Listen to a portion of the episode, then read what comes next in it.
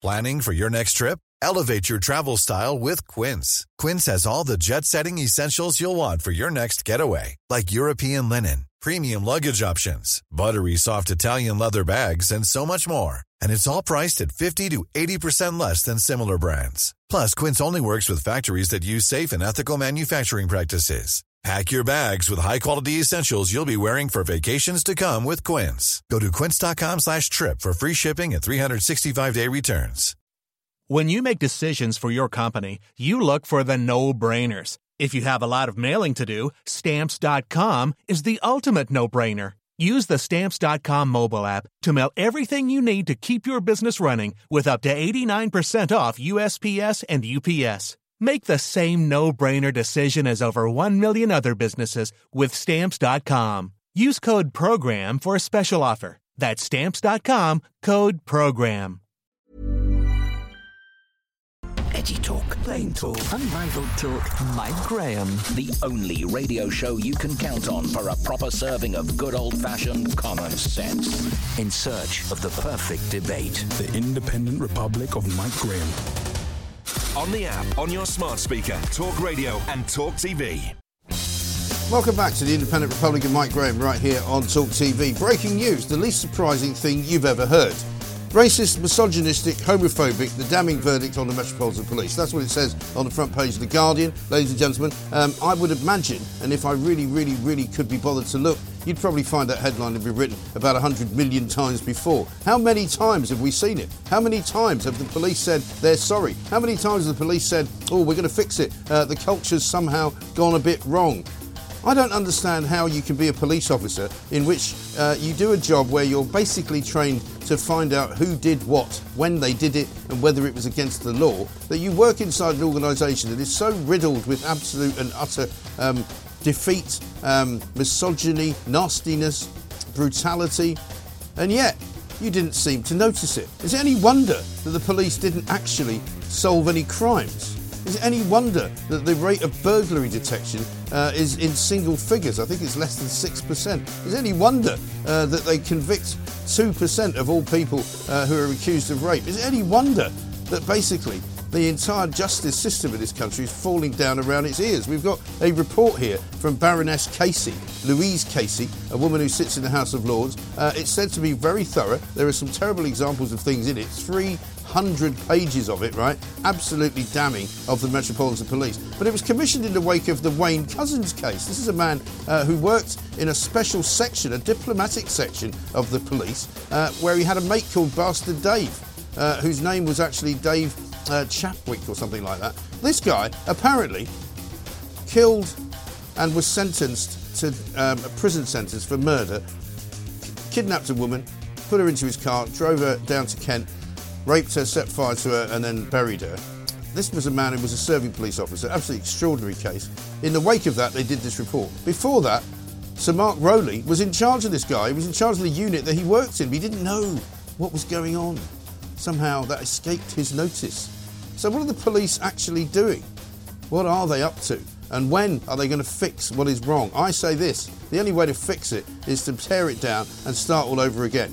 Break it up into Dixon of Dock Green style little community police things. How about this for a re- revolutionary idea? Have a police station in the community instead of shutting them all down. And then you can have the other bigger parts of it, the anti-terror squad, the armed police, all of that. But it needs to change. And let's face it, maybe even call it something different. Call it, you know, London Police Department or something.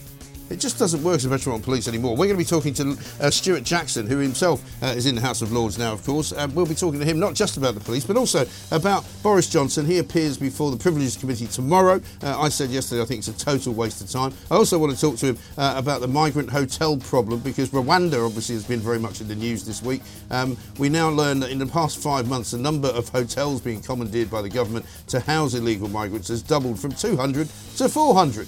Tremendous.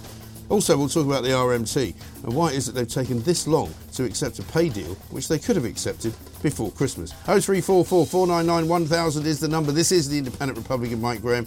We are Talk T V. Let's get it on.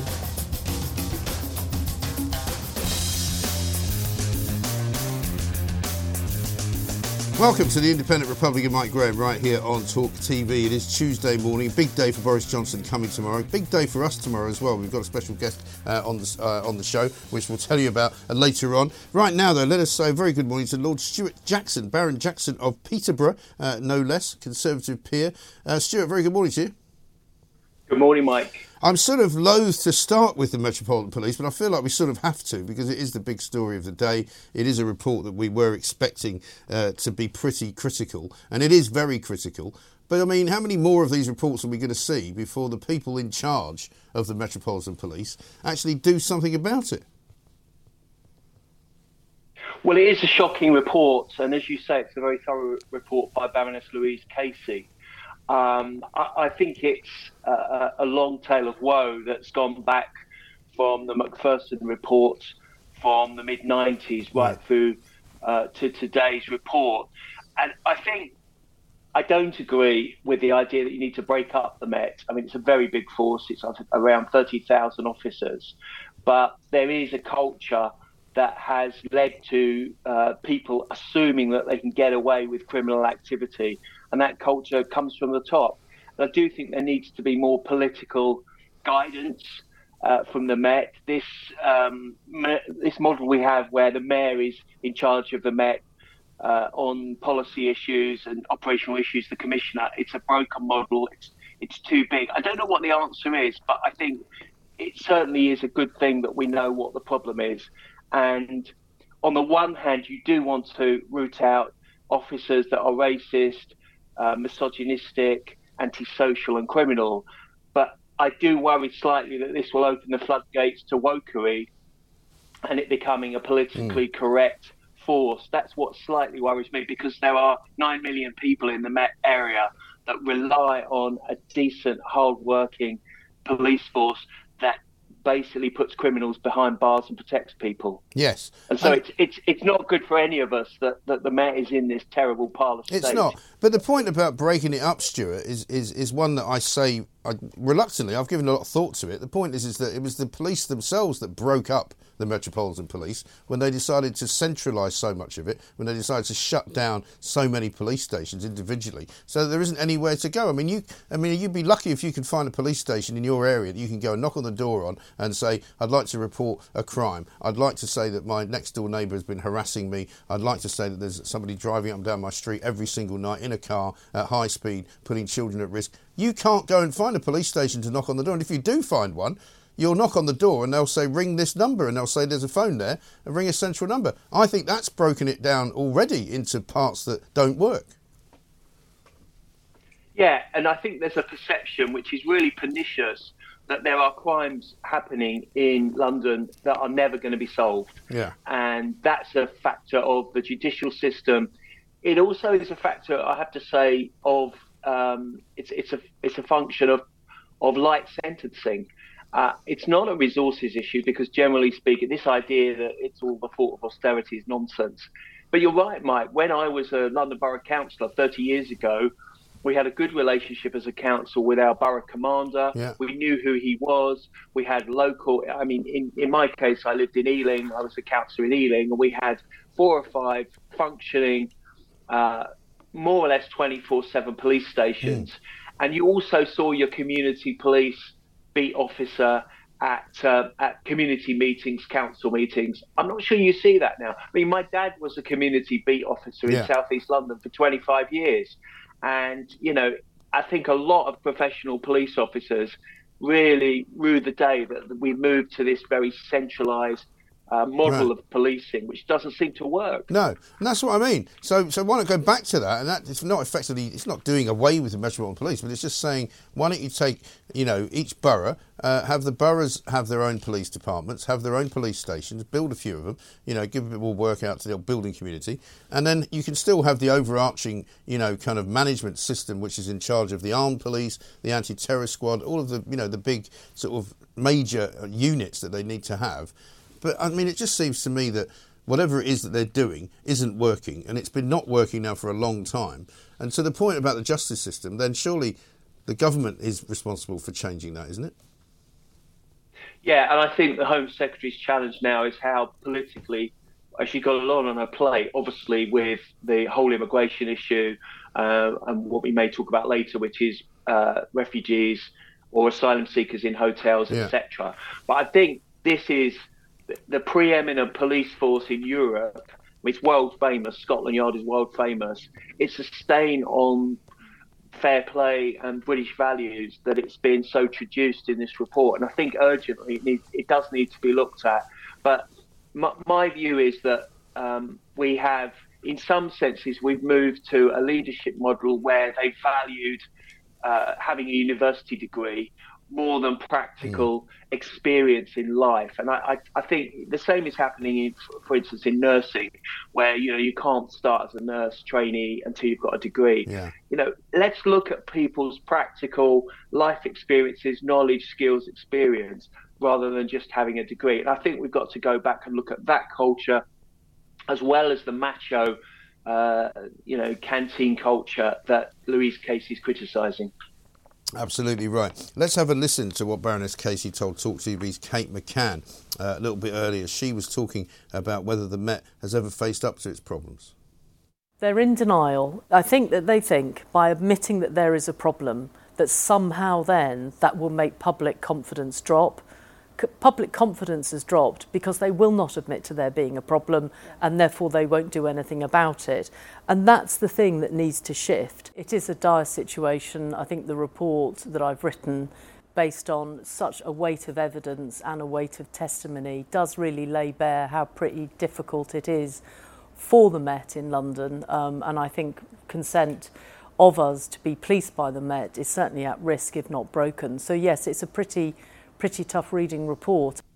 I mean, obviously we'll be talking about this later on, um, Stuart, so we'll, we'll move off it very shortly. But, I mean, how quickly do you think you should expect Mark Rowley to be able to sort this out, or to start to begin to sort it out? I mean, I said just last week, if they've got what he regards as several hundred miscreant police officers, many of whom might have been found guilty of a criminal offence, some of whom are charged with criminal offences, surely he needs to just be able to get them out of the force, doesn't he?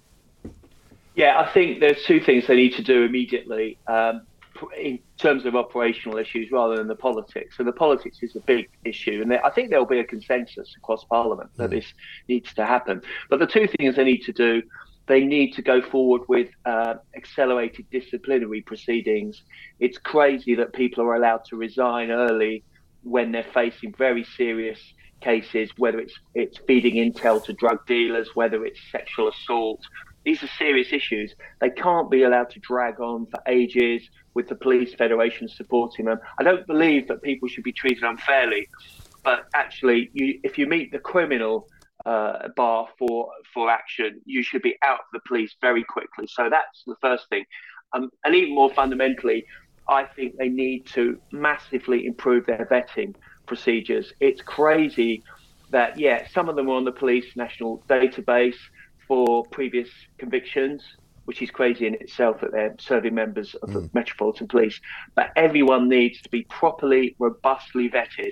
And if you have, uh, I mean, a parking ticket is one thing, but if you've been committed, uh, you, you've been uh, convicted of a serious criminal offence, there is no place for you, full stop, in the Metropolitan Police or any other police force. Yeah, I think that's absolutely right. So there we are, Stuart, if you would. Stuart Jackson's with us, um, Baron Jackson of Peterborough, of course. We're going to talk about the migrant crisis, uh, the number of hotels now being commandeered, the Rwanda policy, and also Boris Johnson and his appearance tomorrow uh, before the Privileges Committee. Four hours of it you're going to get. Uh, I say it's a waste of money. This is Talk T V.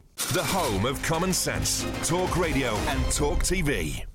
Welcome back to the Independent Republican, Mike Graham, right here on Talk T V. And Natasha in Wiltshire says this: Mike, Stuart Jackson is so right with his prediction of police becoming even more woke after the Casey report. The equality, diversity and inclusion machine will ramp up, more and more money spent on it rather than solving crime and doing the actual job. Uh, you're so right in wanting local police stations. I wouldn't have a clue where to find a police officer these days. And I think that goes for an awful lot of people up and down the country. But let's move on, Stuart, uh, if we can, uh, to what's going on uh, with the Tory party and uh, Suella Braverman's campaign to try and get this Rwanda plan off the ground. There's been an awful lot of nastiness over the weekend, some terrible doctoring of pictures and nasty kind of lefty elements trying to make out that, you know, the Conservative Party is akin to the German Nazi Party of the nineteen thirties. Absolutely disgraceful kind of um, what I would call bottom feeding political views, you know. Um, but what the reality of all of this is, is that as the rhetoric goes on, more and more hotels are being commandeered, and we've now got a situation where the number of hotels has doubled in the last five months alone, housing thousands more migrants as they keep coming in.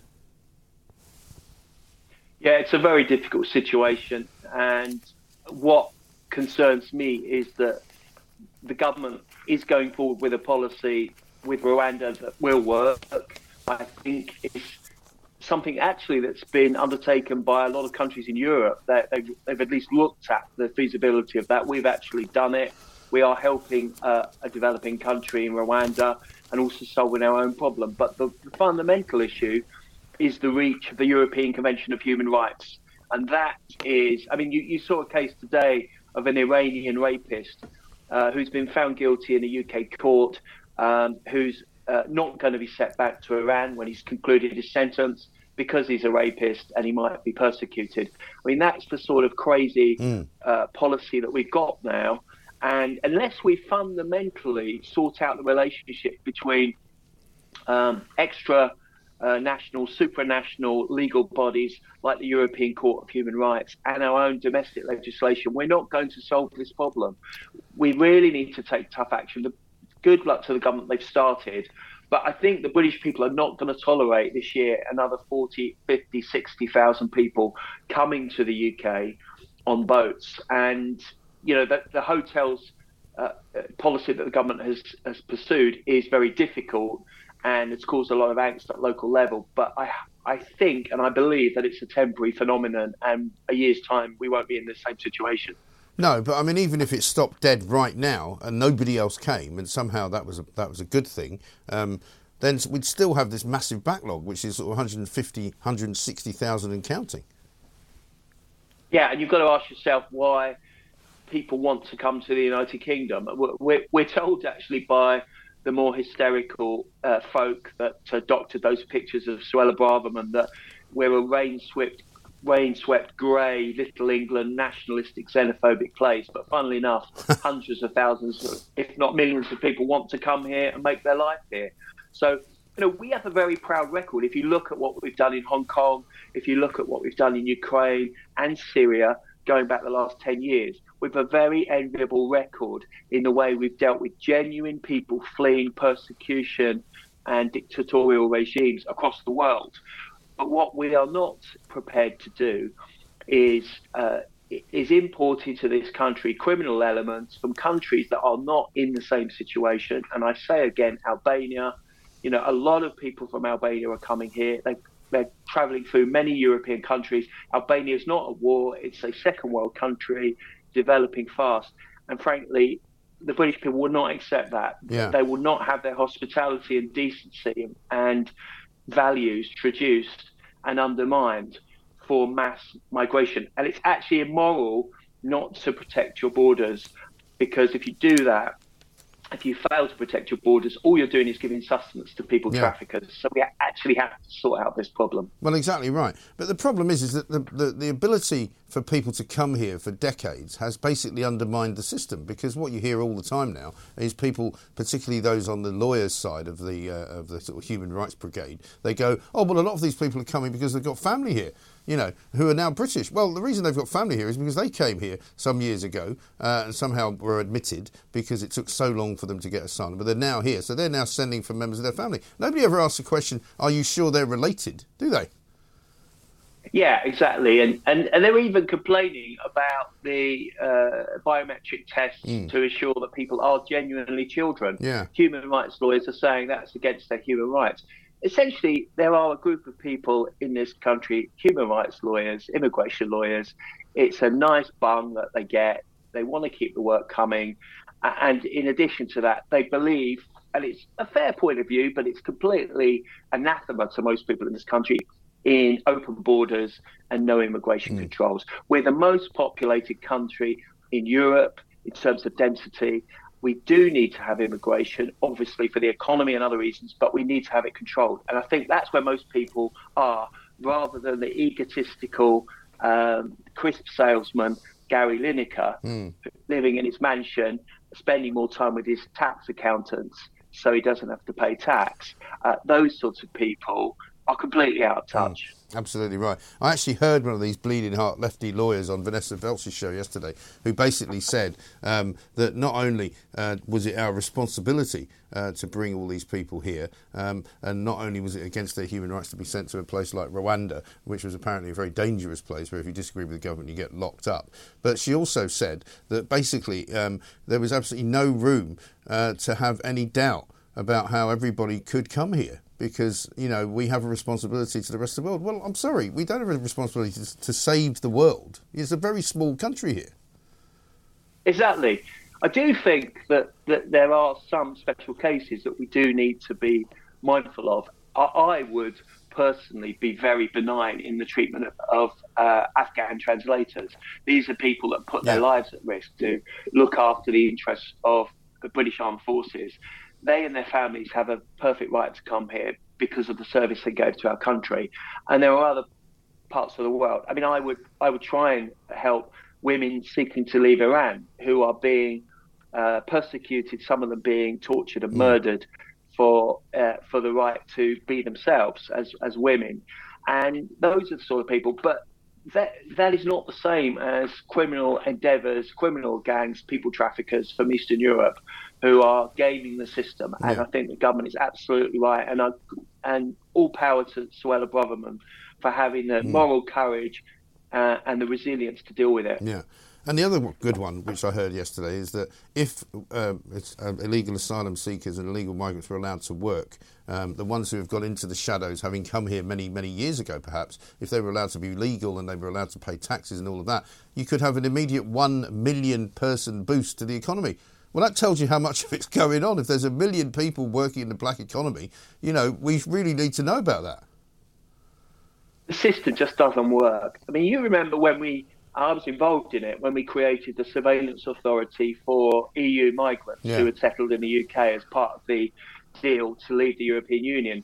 We thought there were three point two million E U migrants in this country. It turned out there were over five million. We just didn't know how many there were, how they'd come here, what they were doing, what taxes they were paying. So there is a, a big black economy, mm. an informal economy, and I think dealing with immigration will get that uh, situation sorted out. We do want people to come to this country, but we want them to have demonstrable skills, to be good citizens, to pay taxes, and share our British values. Uh, that's the difference. Yeah, absolutely. Final uh, touch upon the Boris Johnson hearings tomorrow. Uh, it'll be four hours, I'm sure, for some of absolute and utter riveting um, answers to questions. For others, it will be complete and utter tedium. Uh, I'll be recording a T V show, unfortunately, through most of it, so I won't see much of it until later on. Um, I've said earlier, uh, Stuart, this week that it's a bit of a colossal waste of public money and time, isn't it? Well, I would call it a kangaroo court, but that would be rude to pouch to marsupials. uh, I mean, frankly, it's a high court of parliament. It is a court. And in a court, you follow the rules. And the rules are very clear. In nineteen ninety-seven, the House of Commons established in its standing orders the fact that you could not just mislead Parliament, but you had to be found to have knowingly misled Parliament. And it seems to me that the House of Commons Privileges Committee is setting that aside.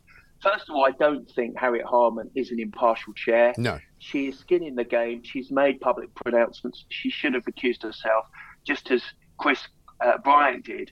I think it will be a show trial. I think it's a personal vendetta against Boris Johnson, uh, and it will, it will damage Parliament. And some of the more pompous people in the House of Lords have said, well, you know, people shouldn't, uh, who, who sit in the Lords shouldn't comment on the Commons. Well, that's nonsense. I pay my taxes uh, to elect M Ps and to run a government. I have every right to comment, even as a member Uh, of the of the House of Lords. And I think my final point is, if you remember way back thirty years ago when uh, re- Republicans went after Bill Clinton over Monica Lewinsky and they instituted the Ken Starr inquiry mm. and there was a big report. Clinton came out of that winning. He subsequently won re-election and it bounced back. The blowback was on the Republicans in uh, the House of Representatives mm. and the Senate. And I think it will damage Parliament. And if you're going to start on this retrospective um, witch hunt, then let's get Tony Blair up for the Iraq War. Yeah. Uh, mis- knowingly misleading with his mendacious sidekick, Alistair Campbell, yeah. that took Britain to war. So you know, you're opening a Pandora's box. But I think in this case, Boris has got a strong case. We're going to see that today. And I think he will be exonerated. And I, I find it inconceivable that the Commons will vote to uh, remove a former Prime Minister as one of their members. Yeah, I couldn't agree more with you. Uh, Stuart, great to talk to you. Thanks very much indeed. Lord Stuart Jackson uh, there, Baron Jackson of Peterborough, uh, with a resounding um, backing uh, for former Prime Minister Boris Johnson. We'll be having all of that for you tomorrow, of course. Uh, it starts at two o'clock after Prime Minister's Questions right here uh, on Talk T V. Coming next, Susan Hall joins us, uh, the Tory leader uh, of the London Assembly. She'll have plenty to say about the Metropolitan Police and probably Sadiq Khan. On your mobile, on your wavelength, Talk Radio and Talk T V.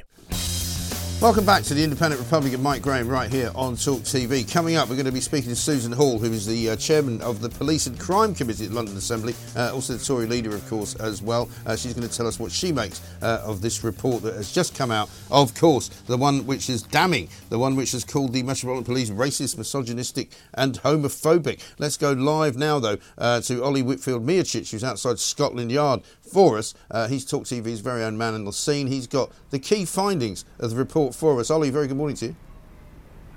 Very good morning, Mike. So, I mean, I don't suppose many people would have been surprised at the verdict, but there has been some shock at the detail of the verdict. Tell us what the sort of main uh, points of it are.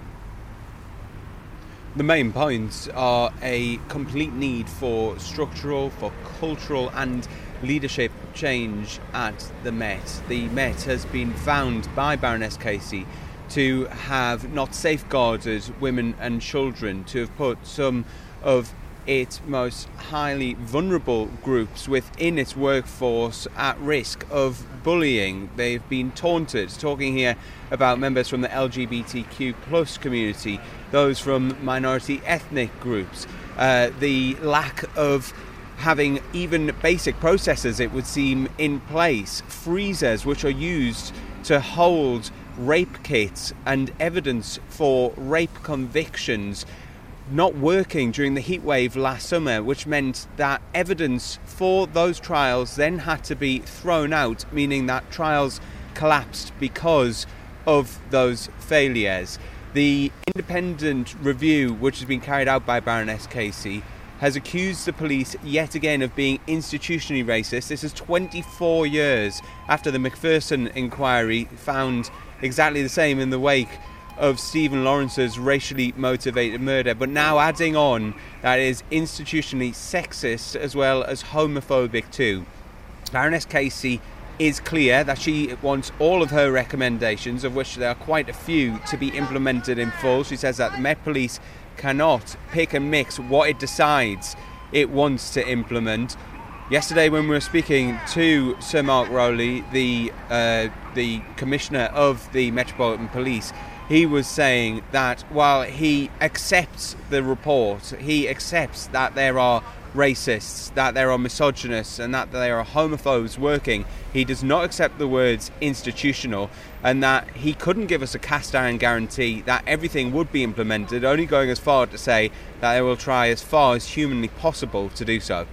Thank you very much, Oliver. Um, we'll come back to you later on in the show. We'll find out uh, what else are the actual uh, specific details, because some of them are incredibly uh, minute in terms of the numbers of police officers that have actually spoken uh, to Baroness Casey. Let's talk now, though, to Susan Hall, Chair of the Police and Crime Committee at the London Assembly. Susan, very good morning to you. Morning, Mike. I mean, I don't think anyone is that surprised at uh, what has come out of this particular report. But what I've been saying this morning, Susan, is that all these police officers who say how sorry they are, and I include Mark Rowley in this because he was in it uh, at the time when some of this stuff was going on, um, they don't seem to have been aware very much of what was going on inside their own organisation. And I know that it's a big organisation, but surely they should have been better at seeing what was going on beneath their very feet, as it were. Well, one would have hoped so, and one would hope that in the future they are. But I think there's thirty-five thousand police officers, uniformed police officers, around ten thousand other staff. It, it is a massive organisation. And if you're in um, a neighbourhood policing unit, for instance, that works really well, and so very many of them do, you might not see any of this going on. It's certainly the worst things seem to have been going on in these specialist units, yeah.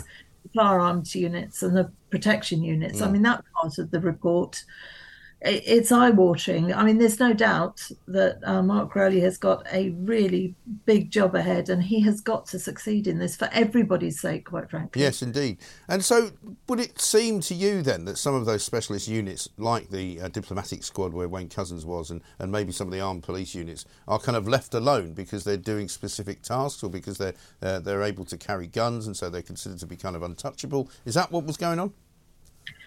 Uh, reading the report, one would get that impression. Um, certainly, some of us that know some of these officers um, are astonished by what we're reading and saddened by it. I mean, Mark Rowley said, when you read the report, there are so many different emotions. And yes, I, I can completely recognise that, because we all want the Metropolitan Police to do well. We all need it to do well. We need our police officers, mm. and we need a, a good running police service. Uh, that's why police officers aren't allowed to strike, because they are absolutely necessary for us to function as a democratic no.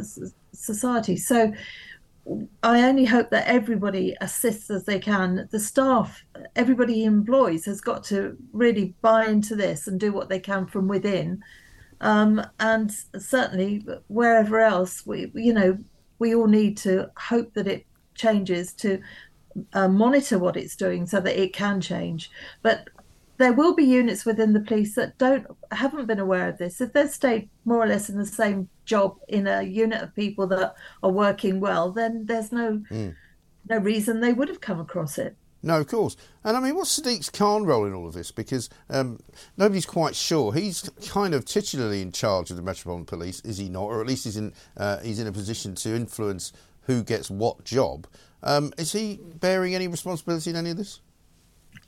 Well, he is the Police and Crime Commissioner of London, which I point out on many occasions. Yes. We all know Sadiq Khan will never take responsibility for anything. He never has done. Um, he has a great big organisation, MOPAC, um, which which is supposed to oversee the Met, and I do wonder what's been going on. We've got a big committee tomorrow where we've got Baroness Casey coming and the Deputy Mayor for Policing, Sophie Linden. She's supposed to be keeping an eye on all this, and I, I do wonder what she's been doing in all of all of this and, and why she wasn't more aware of what was going on. Uh, but yes, of course Sadiq Khan must take some responsibility. He can't just shirk this one off. Well, no, I mean, he's saying this morning that it's a very dark day, uh, as though it's got nothing to do with him. Um, and that somehow he asked for this commission uh, to be uh, to, to do this report, um, and he seems to be distancing himself from it uh, every chance he can get. Well, that's what he will do. I think it was Cressida Dick that actually asked for this report, um, and you know he'll he'll claim he'll claim he did. Right. Uh, you know what he's like, Mike. Mm. I mean, you know, but he, he actually has to look at this, and he has to look in the mirror and think, what am I responsible for? Right. And you know, the the main thing is the police.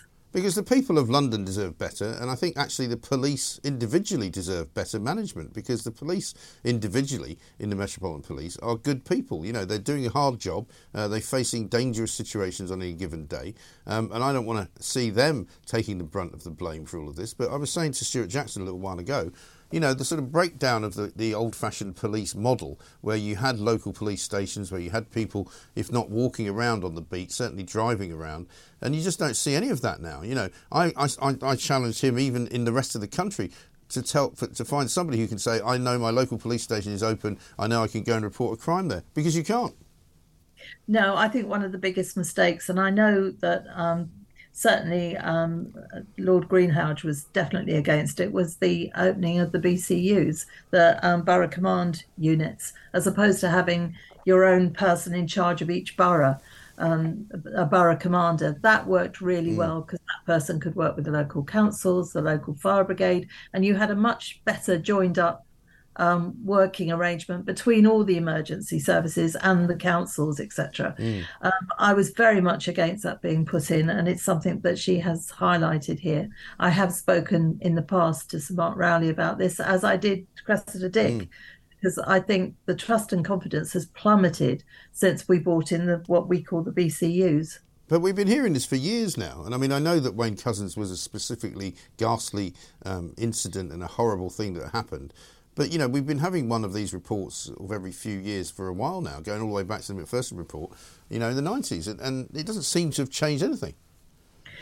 things have changed um, within the police force. There's no doubt about that, but it needs to change even more and quicker. Um, it's a, it's it's like a massive tanker going along, and there are really big changes that have got to take place. And Mark Rowley has admitted this. He's he's said he's up for the challenge, um, and and Lynn, his deputy, is extremely good. They are they are seasoned police officers, if you like. Mm. They know how things work, and they have got to get to grips yeah. with it, because the public, quite rightfully, won't put up with it. But the thing I worry about is that. Uh, you know, that the babies will go out with the dishwasher because, water because there are so many good police officers out there. They feel this really badly. Um, and we don't want them leaving. We've got a real recruitment problem as it is mm. now anyway. No, exactly. Uh, and we um, need the police. Well, Baroness Casey told uh, Talk T V's Kate McCann, uh, Talk T V's political editor, that there was a toxic male environment at the Met. Parts of the Met Police that are a boys' club, um, and you know, I've laid that bare in the report. Um, I think that there are elements that are almost completely white and male, and that needs to change. And do you believe that there could still be other Wayne Couzens in the Met Police at the moment today? I do not think I can assure you, all the people watching this programme, that without any that that is not an impossible thing. Yeah, I mean. I don't know how you fix all of that overnight. I mean, you're talking about a long, long road. Do you think it would be best to start again and break it up? Or do you agree no. with uh, Stuart Jackson that, that that wouldn't be good? No, it wouldn't be good. It really wouldn't be good. First of all, you can't stop it and start it again. Uh, we need police. We need police on the streets every single day being heroes, as so many of them are. I mean, we, we forget that. We we need to... deal with it as it moves along, because it just can't be stopped just there and, and look to see if we can get a better model. That's not how life works. Of course, nobody can guarantee that there isn't another Wayne Couzens out there. There's thirty-five thousand um, warranted officers out there.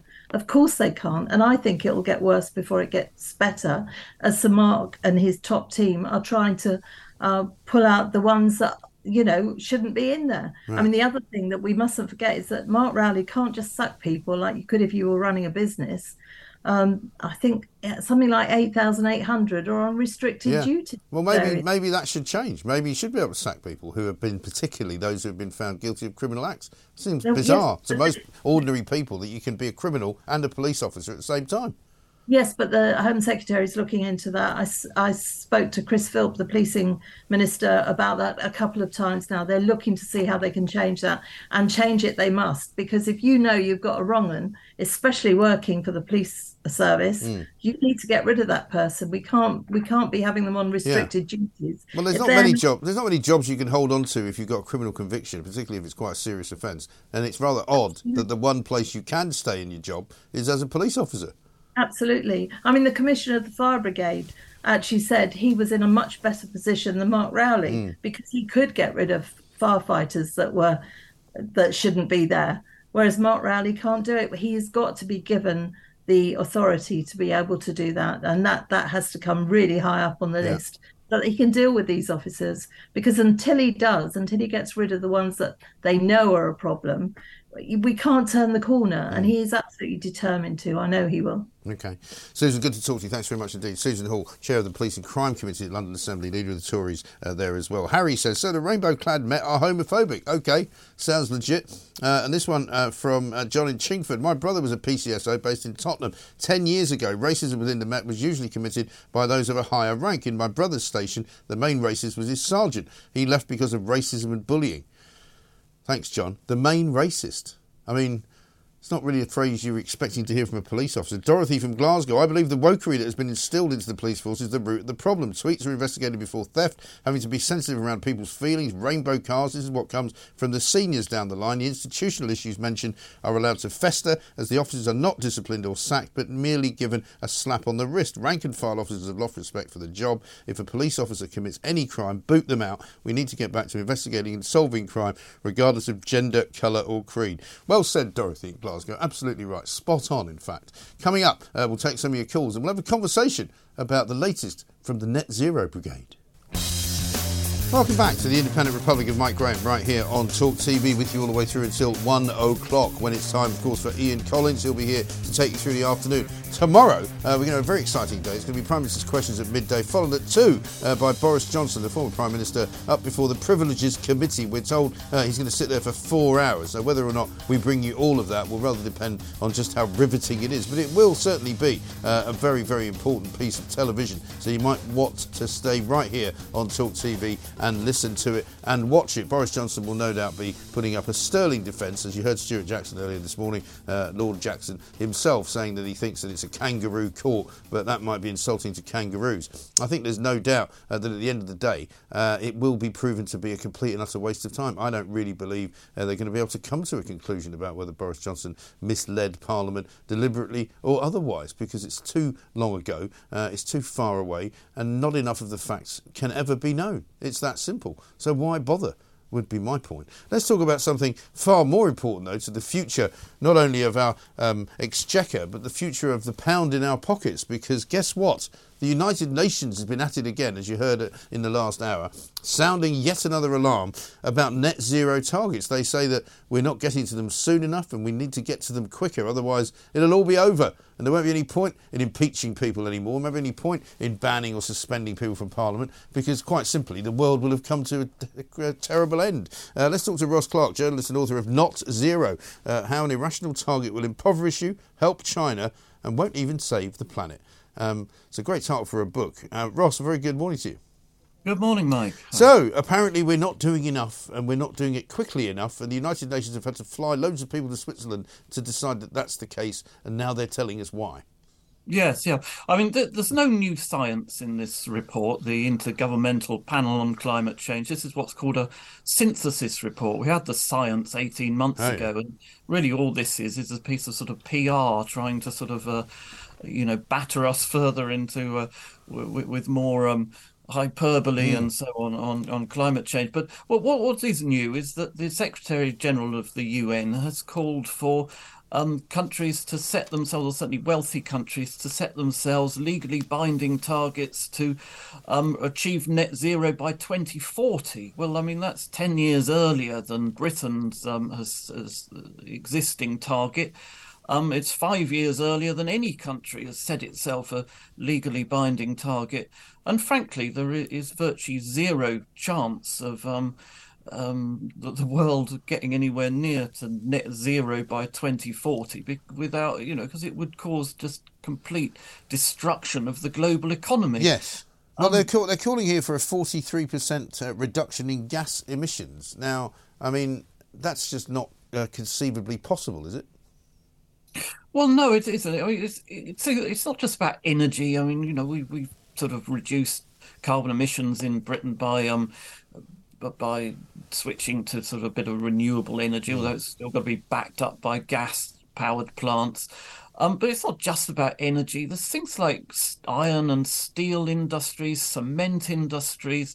Um, that they all achieve, they all produce very large quantities of carbon emissions, and we've no way yet. We don't, we don't have any commercialized technology to avoid those emissions. It may, you know, people working on it, it may be in future we have them, but the idea that we can sort of suddenly get there by twenty forty just because we'd like to is ridiculous, frankly.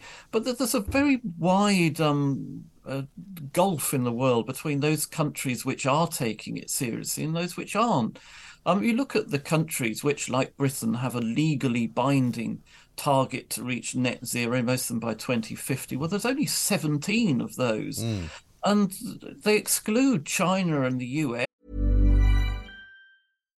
If you're looking for plump lips that last, you need to know about Juvederm lip fillers. With Juvederm Volbella X C and Juvederm Ultra X C, your lip look, whether it's subtle or bold, can last up to one full year with optimal treatment and no additional maintenance. Find a licensed specialist and see if it's right for you at Juvederm dot com today. That's J U V E D E R M dot com. Add fullness to lips in adults over twenty-one with Juvederm Volbella X C or Juvederm Ultra X C. Do not use if you have severe allergies or a history of severe allergic reactions, or if if you're allergic to lidocaine or the proteins used in Juvederm. Tell your doctor if you have a history of scarring or taking medicines that decrease the body's immune response or that can prolong bleeding. Common side effects include injection site redness, swelling, pain, tenderness, firmness, lumps, bumps, bruising, discoloration, or itching. As with all fillers, there's a rare risk of unintentional injection into a blood vessel, which can cause vision abnormalities, blindness, stroke, temporary scabs, or scarring. For full, important safety information, visit Juvederm dot com.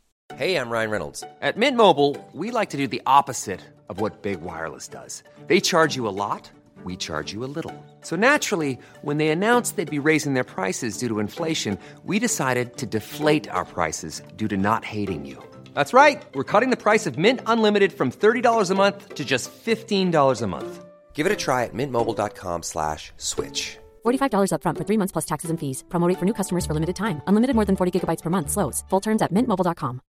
When you make decisions for your company, you look for the no-brainers. And if you have a lot of mailing to do, Stamps dot com is the ultimate no-brainer. It streamlines your processes to make your business more efficient, which makes you less busy. Mail checks, invoices, legal documents, and everything you need to keep your business running with Stamps dot com. Seamlessly connect with every major marketplace and shopping cart. Schedule package pickups and see your cheapest and fastest shipping options from different carriers. With rates up to eighty-nine percent off U S P S and U P S rates. And with the Stamps dot com mobile app, you can take care of mailing and shipping wherever you are. Make the same no-brainer decision as over one million other businesses with Stamps dot com. Sign up with code PROGRAM for a four-week trial, plus free postage and a free digital scale. No long-term commitments or contracts. That's Stamps dot com. Code PROGRAM. Yes, the world's biggest emitters, which between them account for forty-five percent of global emissions. And without them, I mean, you know, there's very little that these other seventeen countries, which includes uh, tiddlers like Fiji and Lux- Luxembourg, um, there's very little they can do to, to get anywhere close to sort of uh, reducing uh, carbon global carbon emissions by any meaningful um, uh, amount. Yes. And, you know, these other countries, they're not showing any inclination to move into that box of the seventeen countries are legally binding commis- emissions. China has a sort of vague ambition to decarbonise by twenty sixty, but it still says emissions will rise until twenty thirty. The U S, Joe Biden, you know, he's a hero because he's not Donald Trump, a hero to some climate activists, but he's shown absolutely no interest in setting a legally binding target for the U S. He, you know, he's just set, what he's done is put this sort of um, Inflation Reduction Act, which is really a piece of protectionism in disguise to make sure that Americans buy electric cars yeah. made in America rather than in China. And, and all sorts of games going on. But no, there is absolutely zero chance the world's going to get anywhere close to net zero by twenty forty. Exactly right. I mean, Guterres, Antonio Guterres, the U N man, uh, has basically said that um, if he can get the movement to twenty forty, uh, he said that oil and gas companies must be part of the solution. Um, and he's hopeful uh, that when COP twenty-eight takes place in Dubai, um, Uh, that there will be some movement. But of course, the only thing that they manage to ever agree at uh, any COP meeting is where the next one's going to be, and it's usually somewhere exotic.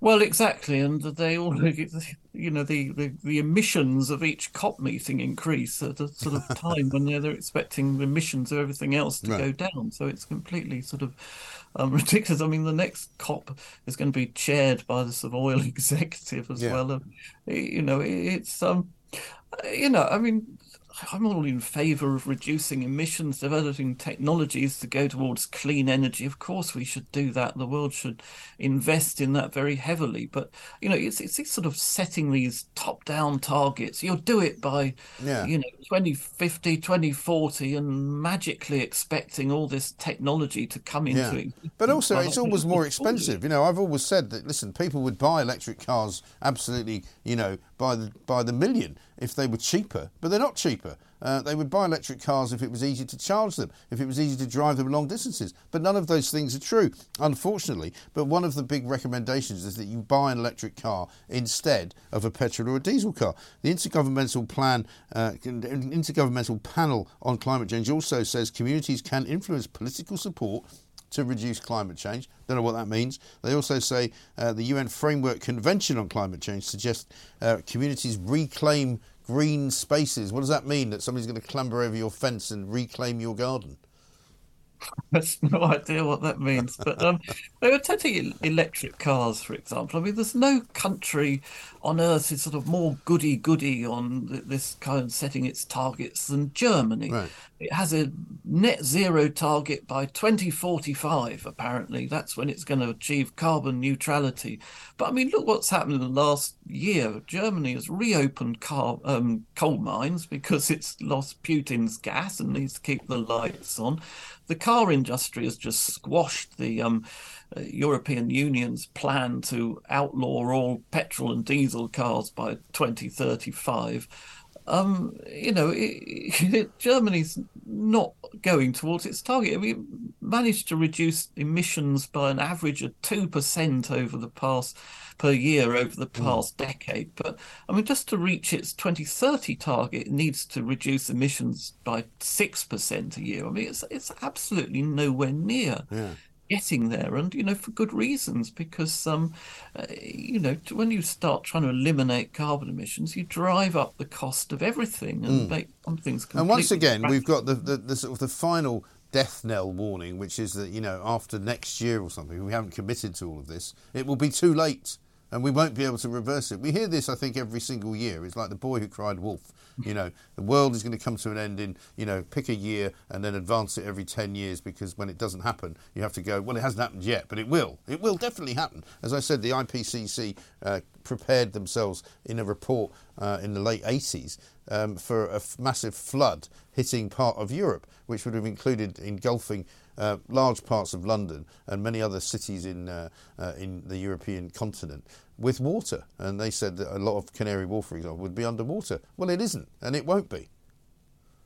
Well, I think the um, the Pentagon went, went further, went one further and said that Britain by twenty twenty would have a, a Siberian climate. It said, well, that didn't exactly happen. Doesn't look too bad out there today. I mean, it's been a bit cold, but I must say it yeah. doesn't seem much like Siberia. Well, when you hear the I P C C saying things like, you know, this is our final warning, yeah. you think, well, good, they're not going to bother doing publishing any more reports. Right. Of course they will. They'll, you know, there'll be another final warning mm. in five years' time and so on. But that, what what this um, it's an important point is that there is this enormous gulf between what is in the I P C C report, the actually the science, which was published eighteen months ago, and the sort of hyperbole which gets sort of generated by Guterres and mm. other people around it. And I mean, if you look at the, the actual science before, you read it in detail, you know, there are some climatic trends in the world which are very inconvenient. And, you know, we, we want to stop them. More people dying of the heat. But then, of course, there are also fewer people dying of the cold, yes. and cold kills far more people than the heat does. Well, actually, there's a sort of net reduction in extreme heat deaths, and um, a lot you'd never guess from the sort of reporting around this, for example, that Britain and much of the world, North Atlantic certainly, is becoming less stormy, not more stormy. We're all told that, you know, we're going to be uh, drowned and um, battered by sort of freak storms all the time. You know, temperatures are rising and the sort of rainfall is rising in line with that, because warmer air contain, can contain more moisture. But, you know, a lot of the um, claims around sort of extreme weather mm. are, are, are you know, absolutely not supported by the science, which is published in the I P C C report. And I yeah. just don't know what happens between the scientists actually, you know, coming up with their their um. their contribution, and then the sort of politicians and, and the I P C C um, grandees, you know, coming up with this um, hyperbolic stuff, telling us we're all going to die in the next few years if we don't sort of uh, you know, basically end industrial yeah. civilization. I, I, it is just absolutely bizarre, the sort of um, dichotomy between the I P C C science and, you know, what comes out mm. of the, the far end. Yeah, exactly right. And don't talk, start talking to me about modelling. We'll have to do that another time. Ross Clark, thank you very much indeed. Journalist and author of Not Zero. Great name for a book. Uh, as you might be surprised, and I'm not surprised to hear, uh, he's got some quite interesting views uh, on exactly what it is that is behind this kind of net zero rush to madness, because we all know um, that if you wanted to sort of make things easier for the planet, there would be plenty of things you could do. One of them would not be flying in a lot of private jets to go to yet another U N uh, climate conference somewhere in the world where nobody lives near. Bad idea. This is Talk T V. The home of common sense. Talk Radio and Talk T V.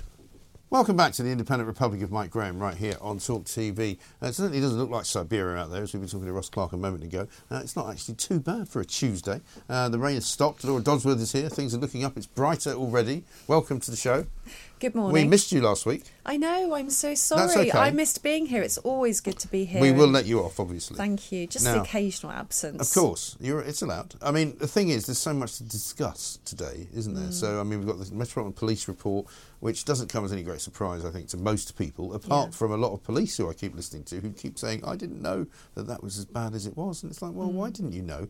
Uh, we've got the Scottish Health Chief saying that maybe it was a mistake to shut the schools in Scotland. Oh. Hindsight, hey? Now, let's talk about Nicola that. Nicola Sturgeon yeah. on loose women was a weird one for me as well, but we'll talk about that again later. You want to talk about kids and schools and things, don't you? I really do, actually. Yeah. And, um, you know, it's quite funny off the back of me not being here last week. Will I become a persistent truant? Well, Mike Graham. We don't punish truants here at the Independent Republic. It's OK. Well, I'm glad that you don't. Um, our Levelling Up Secretary, Michael Gove, mm. has been in the papers talking about how perhaps child benefit should be stopped for the parents of persistent truants. Yeah. Now, this is a huge conversation at the moment. It's not the first time this idea has been, been mooted, but it's a huge issue at the moment because right now there are there's, there's an epidemic of quiet quitting mm. going on in schools, basically. Yeah. Absence is through the roof yeah. since lockdown. Um, the Children's Commissioner brought out a report this month. There are over six hundred thousand children who are persistently absent due to illness, right. and there's over a million in addition who are also persistently absent. And I'm not surprised by that figure either, because why wouldn't they be? You know, they lived through mm. two years of don't go to school, it might be dangerous for you, um, or if you do go to school, you have to adhere to all these ridiculous rules. Now we've also got the double whammy of teachers going on strike. So people are going, yeah. well, why would I bother? I think that it is it is a double whammy. I think it's had a really big psychological effect on children and families, not in a way at all that needs to be punished mm. by withdrawing child benefit, though. Um, the way it's already been put is that a social contract was broken during lockdown.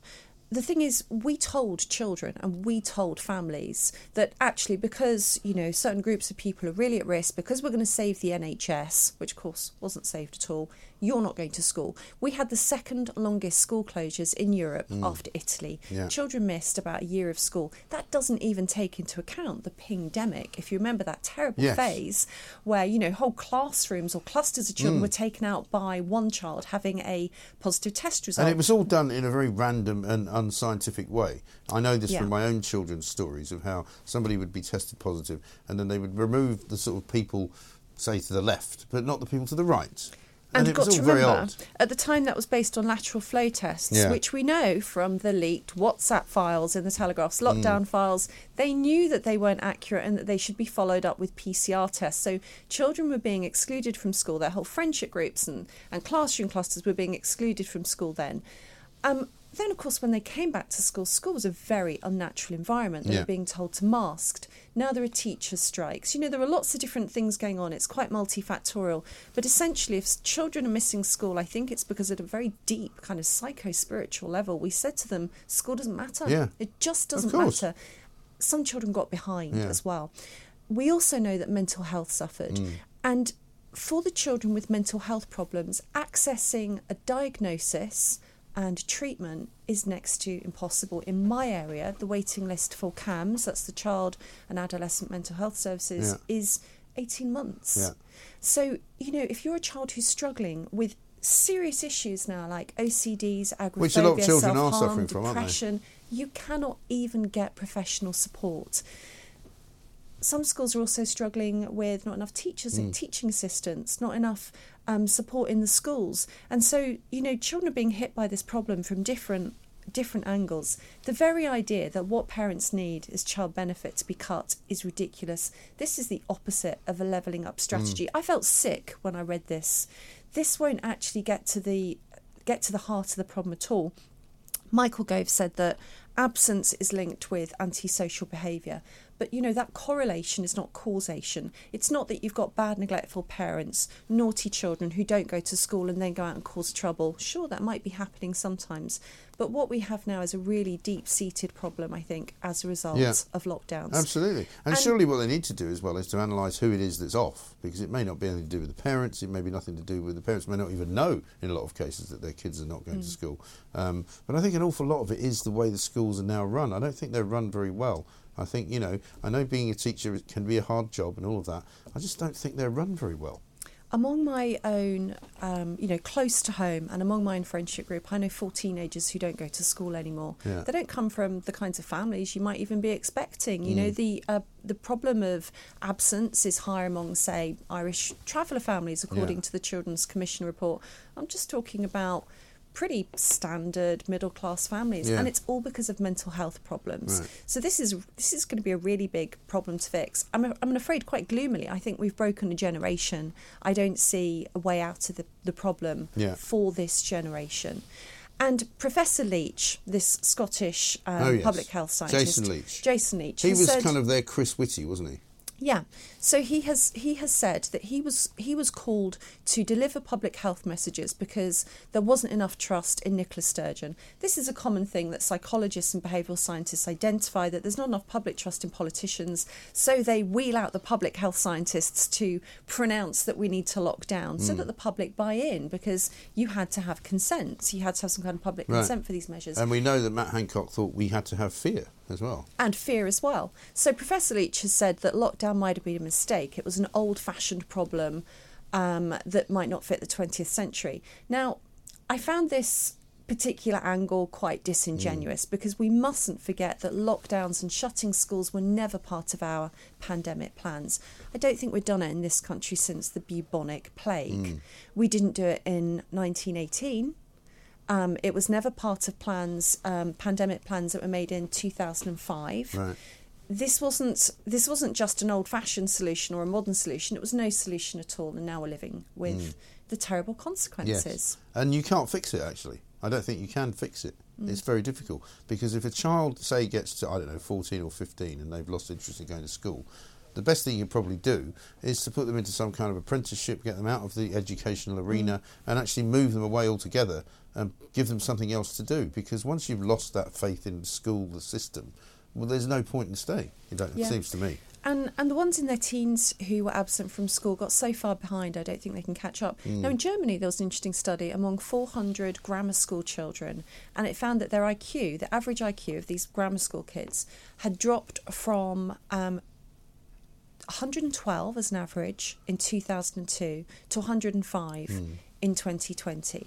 Now, this again is correlation, not causation. We can't say, well, lockdown caused kids' yeah. I Qs to fail, but it's a really strong potential conclusion from the study. What we do know is that in that period of lockdowns, there's a failure of intellectual development. There are so many ways in which we can see the lockdown was really damaging to children. Yeah. It's a bitter pill to swallow. I think it was damaging to, to adults as well, because I know that's a slightly different subject, but, you know, the way that adults now conduct themselves in the public arena yeah. seems to me to be incredibly childish, incredibly stupid, uh, and it's almost as if, and I've been saying this for years actually, that we're evolving backwards.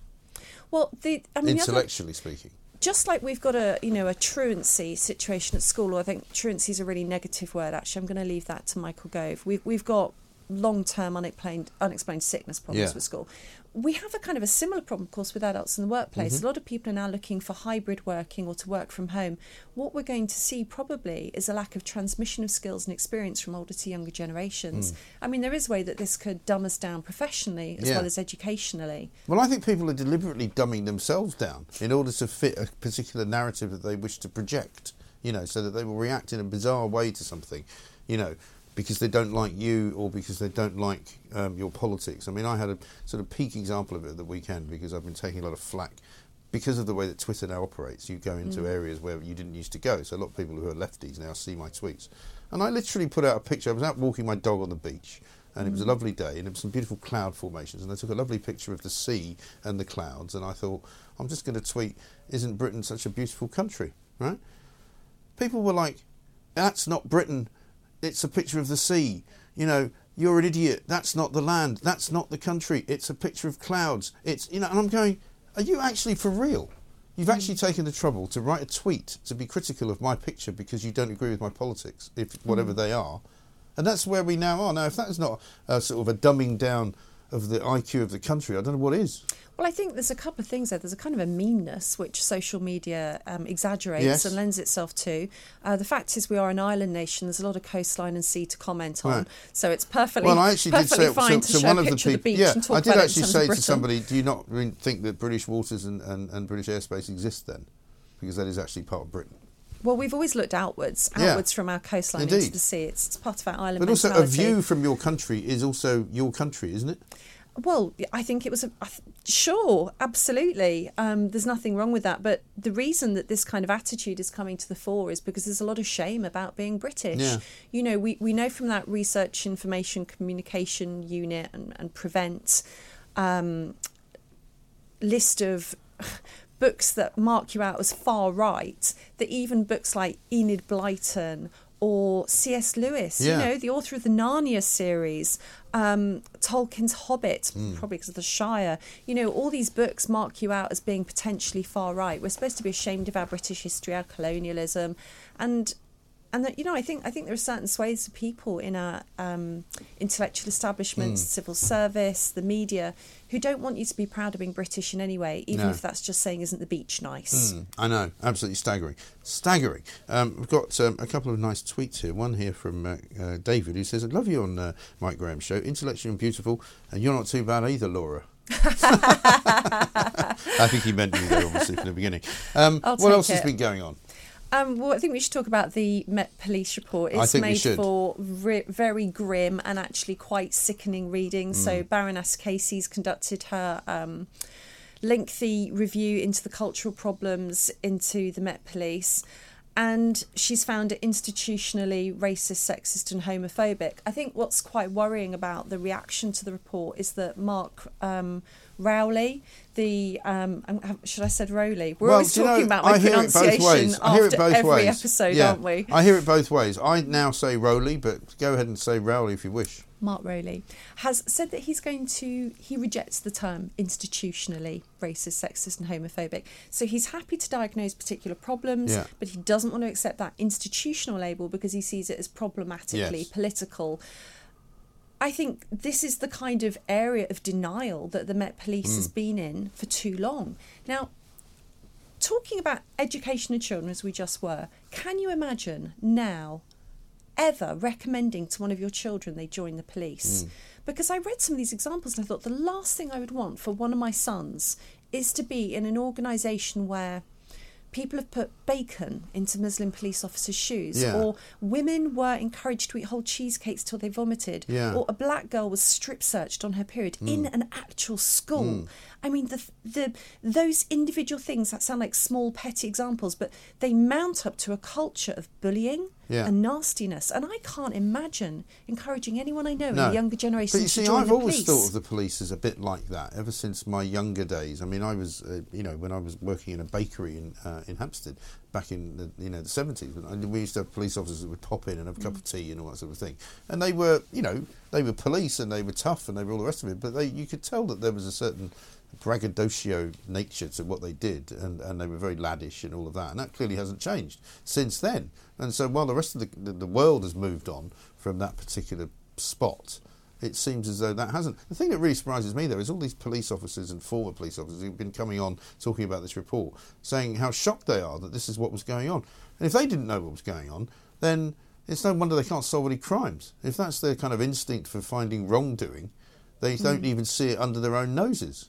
Well, that's a and really, Rowley that's a really in good particular, point. Rowley in particular was in charge of Wayne Couzens' unit yeah. when he was last in the Metropolitan Police before he retired, And he said, I heard him saying in an interview this morning, you know, he should, probably should have been better at rooting it out. Well, mm. sorry, that's not really much of an excuse, is it? Wasn't that also Carrick's unit? I mean, it's yeah, a unit... Yeah, they were both, both Carrick been... and Couzens came from the same unit, and the idea that, that, that Rowley didn't know there was a problem there mm. beggars belief. Yeah, so I, I'm I'm really concerned about the fact that he's rejecting this institutional label. I think that's exactly what the police needs to do. I mean, for myself, during lockdown, my trust uh, in the police was definitely eroded by mm. the way they policed the protests, yes. the lockdown protests. Yeah. They were characterised by the police and the media as being anti-vax protests. They they really weren't. It was a a very broad church people. That was a wide collection of people, mainly protesting vaccine passports and compulsory lockdowns. The policing was brutal. It was clearly a deliberate Met police strategy, mm. possibly encouraged by politicians. Um, also, I have been a victim in the past of a really, really unpleasant type of online harassment. Yeah. So without going into any details, the experience I had in reporting it to the police did make me question whether I would go to the police really? about anything similar okay. again. I had to push them on yeah. each step of the way. For instance, one thing I was told was, if you insist that we take action, you might find that this person steps up their efforts towards you. They tried to deter me. And that's that's, that's not my job to consider. It? That's their job to police. Yeah, exactly. And it's their job to protect you in the end. We're just watching on screen there, Leroy Logan is a former superintendent uh, in the... Uh, And in the police, uh, talking on behalf of a, an organisation called the Alliance for Police Accountability. Let's have a quick listen to what he's saying. Defending against clear data that Louise Casey has put forward, and so that's a very, very challenging start.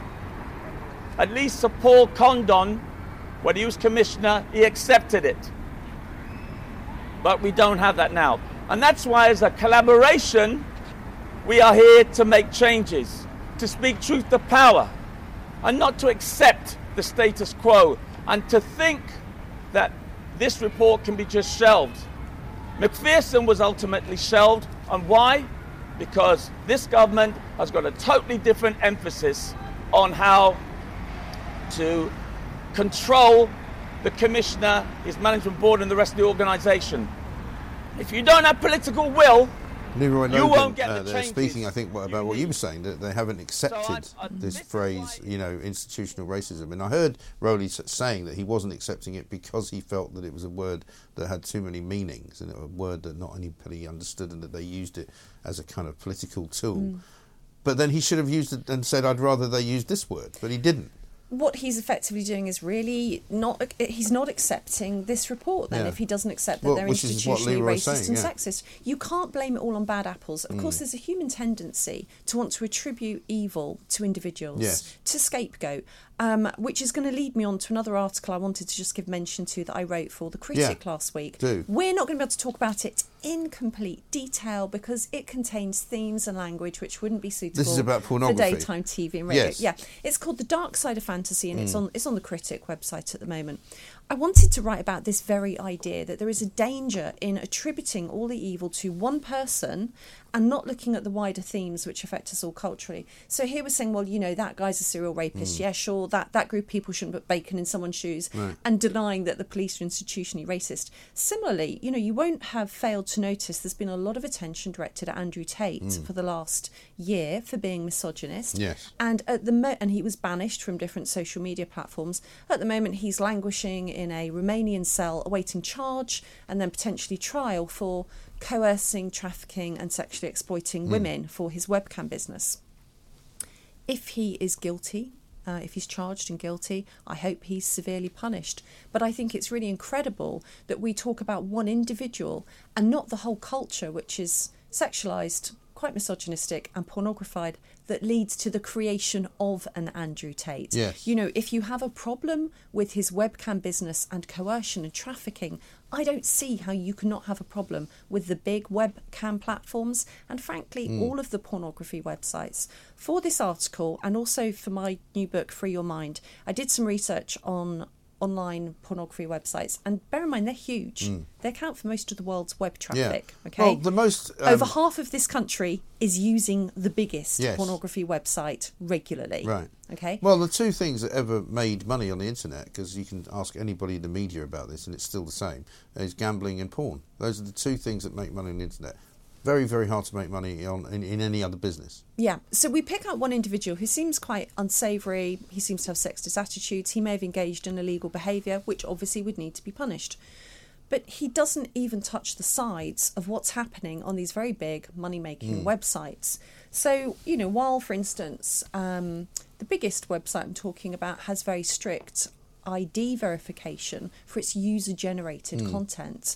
The fact is you will find multiple lawsuits against the site for having underage girls right. on the site. In other words. But they're not participants, because if they're underage, we're talking about rape and sexual no. assault. There are some really nasty and high-profile yeah. cases there. But I mean, the people who you're actually watching is what I mean by that. The people you're actually watching, yeah. if they're underage, mm. have been abducted and raped. Yeah.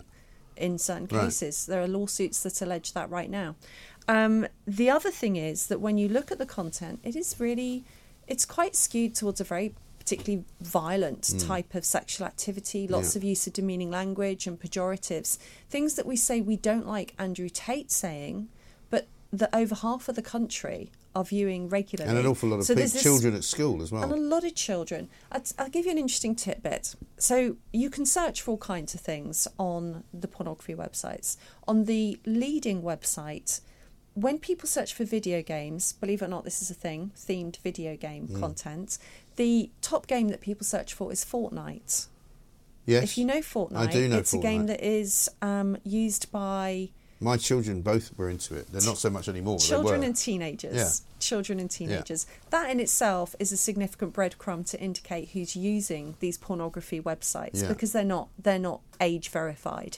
So we know that young kids, teenagers and adults are watching material that has become increasingly violent, mm. degrading and doesn't reflect what we think of as healthy sexual relationships. Right. So it's another example where, you know, culturally we're really calling out one individual for bad behaviour, but we're not looking at the wider culture that has led to, in a way, his success yeah. and also well, his demise. I, I would mention one name to you, and, the, and that is the name of Carl Walker, Manchester City and England player, who was found to have been exposing himself in a bar Um, in Manchester. There's a story in The Sun. Um, he was called to see the police. The police, I'm not saying the police should have charged him or anything, but it appeared to be sort of in a, what you might regard as a fun situation. But not fun for everybody, because not everybody knew him who was there.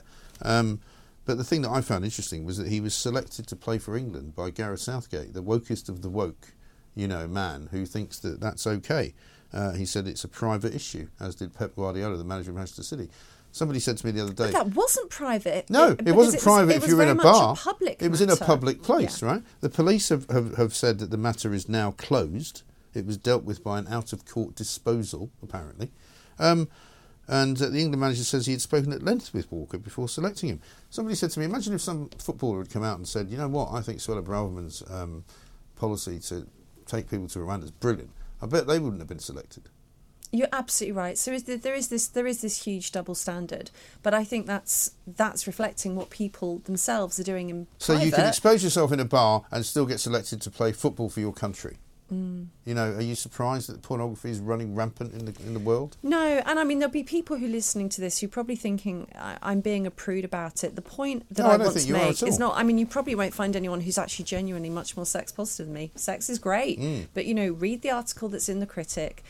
The point I'm making is that as a society, we're being very hypocritical about our attitudes towards sex while we're calling out individuals. Sometimes you just have to acknowledge that mm. the problem is cultural. It's not just about individuals. Yes. And that's the same problem we've got in the police at the moment. It's not bad apples, it's the institution. It's the tree.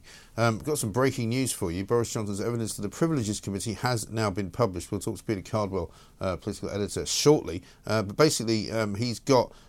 a statement which includes the words, I accept that the House of Commons was misled by my statements. Um, however, he does say that he didn't think he was being misleading at the time. So, I mean, that's the case open and shut, isn't it? Um, case dismissed, I'd say. Um, Laura, very good to see you. Thank you very much indeed. Uh, we must move on because time is uh, of the essence. Laura Dodsworth, back next week. Uh, get her new book. What's it called? Free Your Mind, out in June. You can pre-order now. There you go. This is Talk T V. The home of common sense. Talk Radio and Talk T V.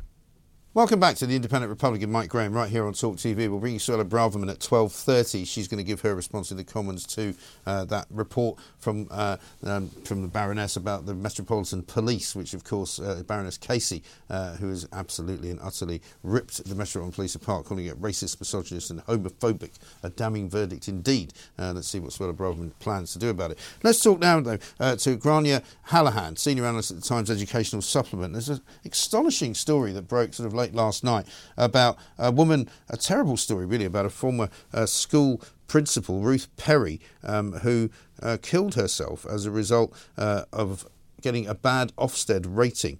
Um, she was in such a bad way. Uh, she went from outstanding to inadequate in the school, and it really does shine a light perhaps on an awful lot of what the terrible pressure is uh, for some people running schools. But but it's react the, the reaction to it has mean has meant that several uh, school principals and, and others have asked for Ofsted not to come to their schools and have actually refused to allow them to enter.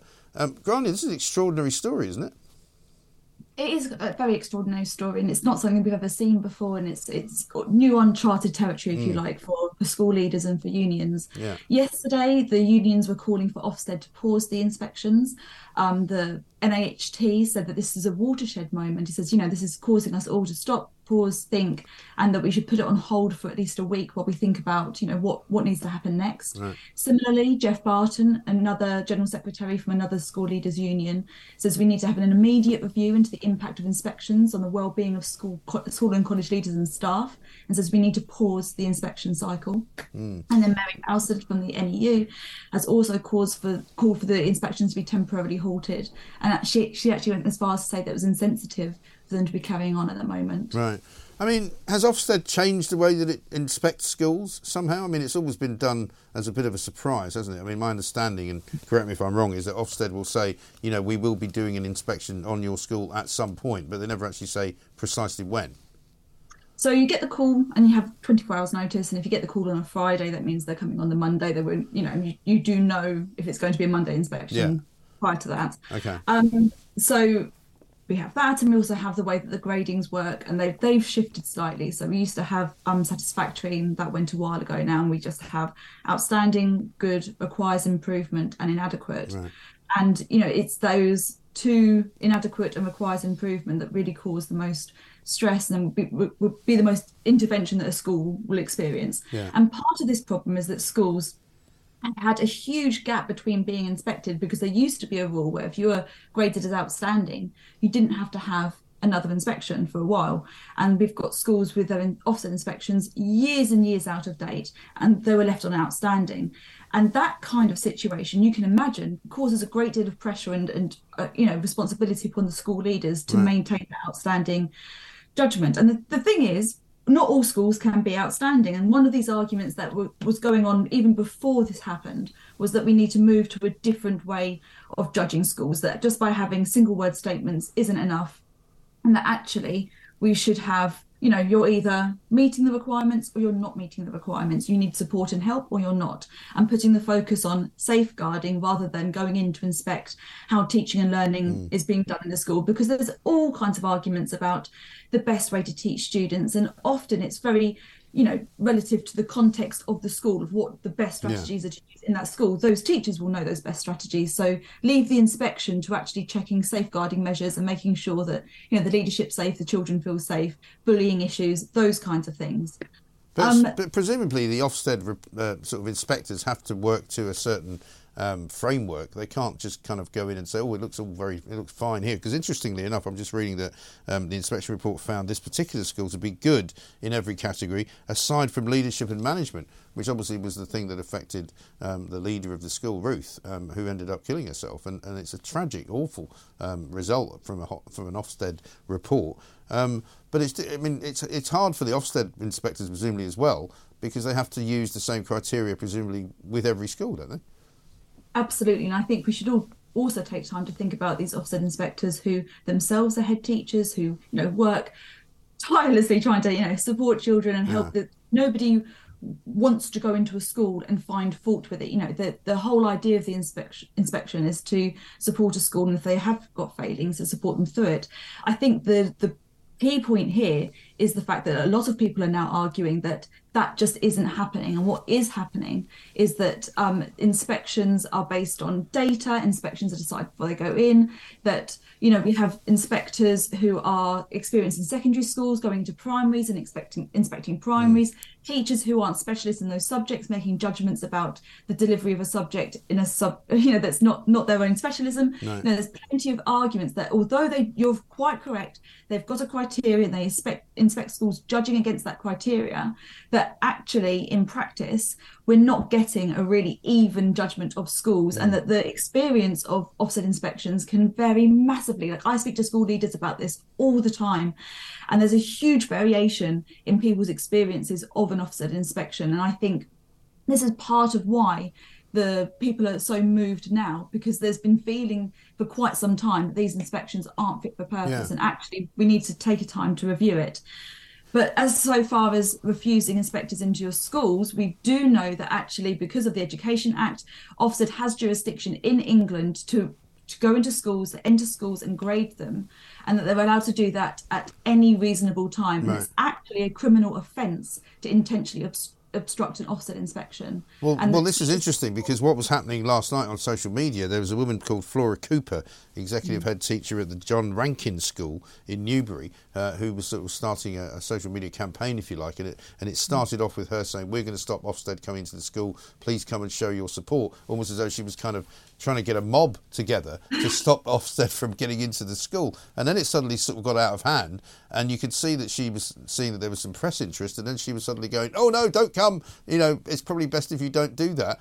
Um, it's it's clearly a flashpoint, this. Have Ofsted said anything today officially?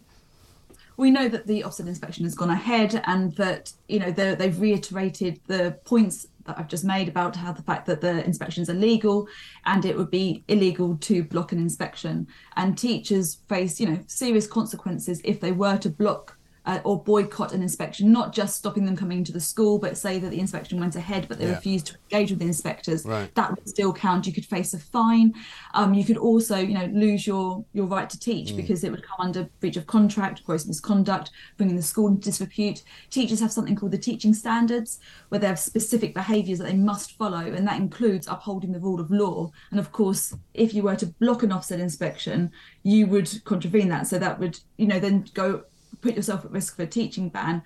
Whether or not that would actually happen, like the likelihood of that happening, as we said right at the start of this, we just don't know. This is yeah. uncharted territory. We've not been in this situation before. Um, but I think it's important to know that this is coming at a time where just early, just I think it was just last month, a big piece of academic research was put out that showed that the usefulness of the Ofsted inspections aren't quite what has always been argued before. You know, parents want them, parents like them. Actually, that Ofsted report isn't as helpful as we might have been led mm. to believe. Parents feel that, you know, it's, it can be years out of date, mm. as we said earlier about the point that outstanding schools weren't being re-inspected. There's no clear link to G C S E results. And I think, you know, we can really understand the sense behind this. If you're a parent choosing a school, you would trust those sources that you've always trusted. Friends that have got children who go to that school, what you see with your own eyes and ears when you visit that school, your experience of that school within your own local community. How useful are Ofsted inspections, and does their usefulness warrant the extra pressure and and the tension that it brings to schools and adding to teacher workload? Would we not actually solve a lot of the issues we have in teacher recruitment and retention?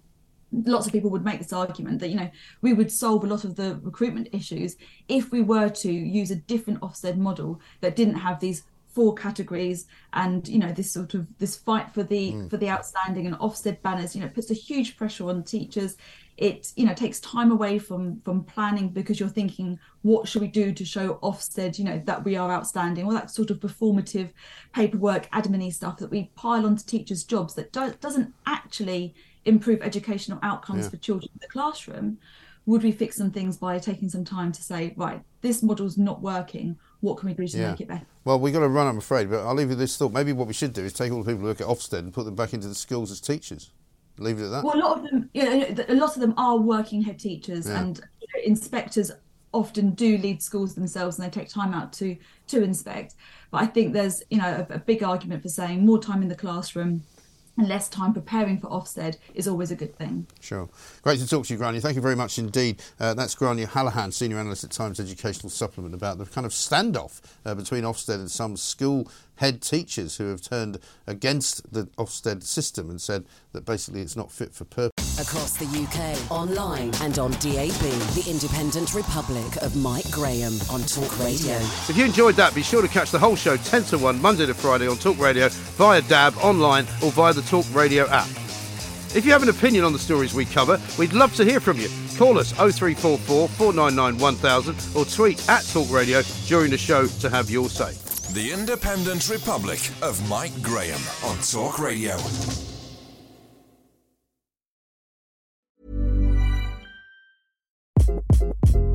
Hi, this is Craig Robinson from Ways to Win, and support for this podcast comes from Invesco Q Q Q. The future isn't scary, not realizing its potential, however, could be. Just like on the recruiting trail, I've seen potential come in many forms as a coach. Learn more at Invesco.com slash QQQ. Let's rethink possibility. Invesco Distributors, Incorporated. Hi, I'm Daniel, founder of Pretty Litter. Did you know cats tend to hide symptoms of sickness and pain? I learned this the hard way after losing my cat, Gingy. So I created Pretty Litter, a health monitoring litter that helps detect early signs of illness by changing colors, saving you money and potentially your cat's life. Pretty Litter is veterinarian developed, and it's the easiest way to keep tabs on your fur baby's health right at home. Go to pretty litter dot com and use code ACAST for twenty percent off your first order and a free cat toy. Terms and conditions apply. See site for details.